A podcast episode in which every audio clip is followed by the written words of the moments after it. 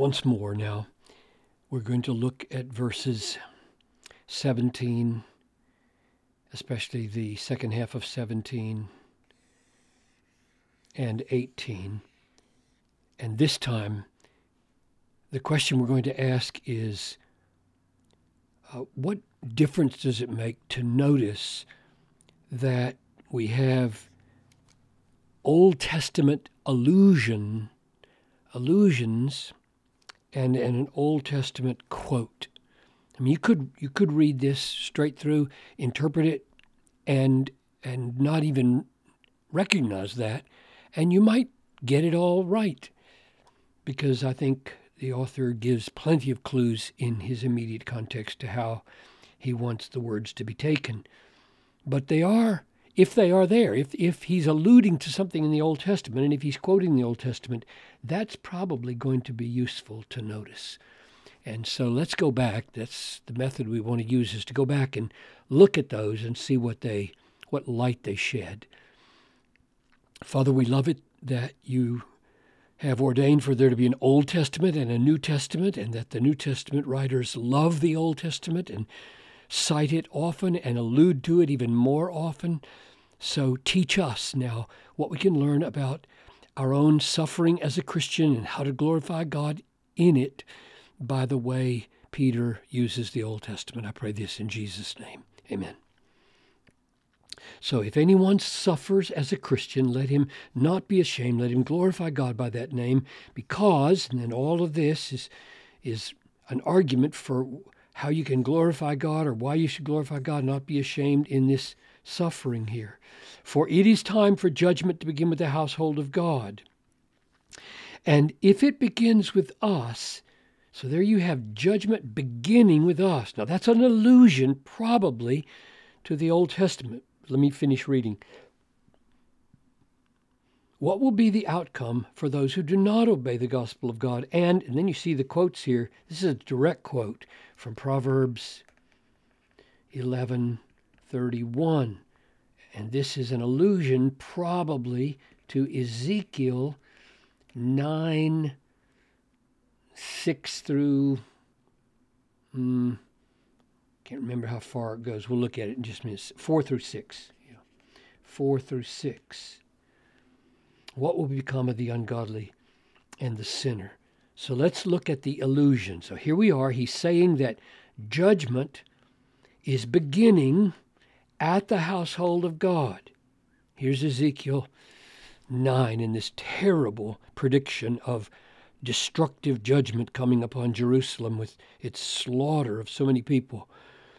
The Lord said to him, this man ready to mark the, the righteous, Pass through the city, through Jerusalem, and put a mark on the foreheads of the men who sigh and groan over the abominations that are committed in it. So those would be the righteous, the people who hate evil and are brokenhearted because of the sins, because of the sins of Jerusalem. And to the others, that is, those who are about to do the judgment, to the others he said in my hearing, Pass through the city after him and strike.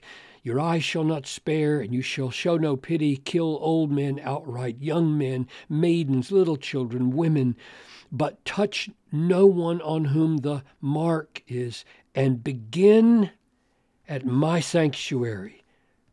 That's probably what Peter has in mind. Begin at my sanctuary.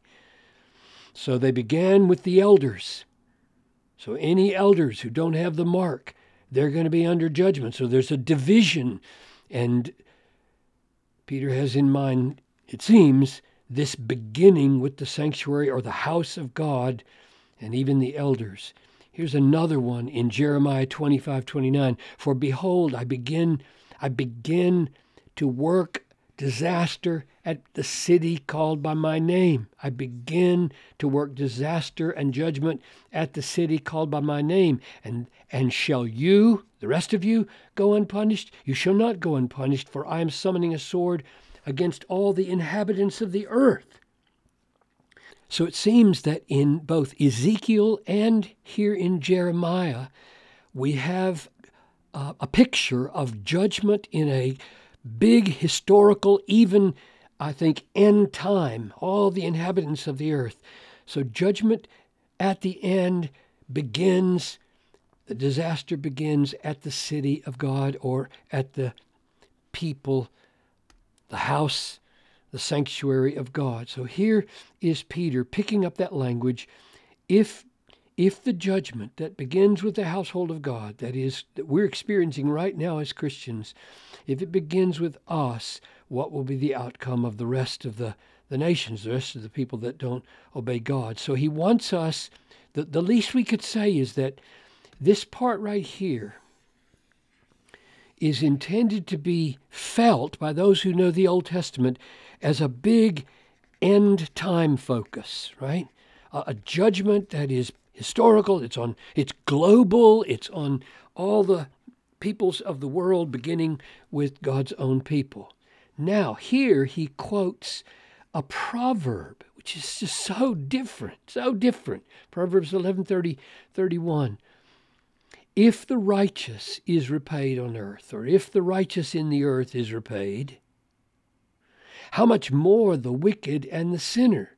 Now, that in context is simply proverbial wisdom. It's the sort of thing that you see all the time in the world. Righteous people experience repayment. Now, this might be punishment or discipline, and it might be positive, but Peter takes it as, as discipline, it seems. The righteous is repaid. How much more the wicked and the sinner? And which that might mean how much more are they repaid on the earth, or it just might mean how much, if the righteous on the earth are repaid, how much more will the will the sinners be repaid? So I think the idea is that here we are to see end time implications and judgments, and here Peter sees the same truth expressed in a, in a proverb. This is proverbial. So, what are we to then do with all of that? Well, maybe we could sum it up like this In end time judgment, global judgment, and in proverbial daily wisdom or life.